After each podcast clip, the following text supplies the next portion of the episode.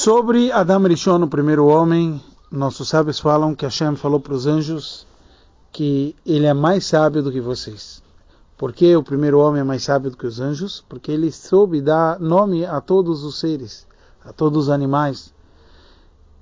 E a grande pergunta que o Rebbe analisa é: tudo bem, nós sabemos que dar nome não é simplesmente só soltar o um nome, é mostrar e entender a origem de todo animal. E é isso que o ser humano tinha uma sabedoria tão grande que ele via o animal aqui embaixo e ele revelava o potencial e a origem dele lá em cima. Mas a pergunta do Rebbe é óbvio que os anjos também saberiam disso. E afinal, os, os anjos são a origem de todos os animais. Como é trazido que a carruagem divina, que é uma representação de anjos, etc., ela justo é a origem dos animais aqui embaixo.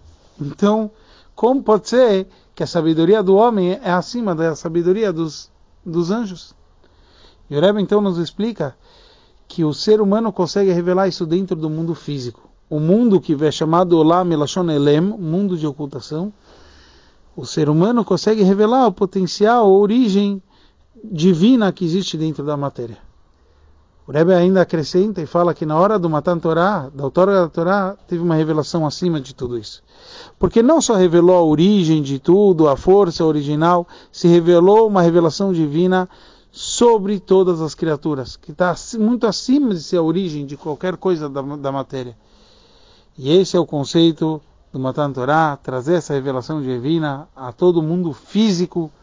Então essa é a diferença e todo o, tudo isso vem de uma forma prática, de uma forma revelada através do trabalho do ser humano, de trazer a revelação divina através de Torah e Mitzvot nesse mundo físico.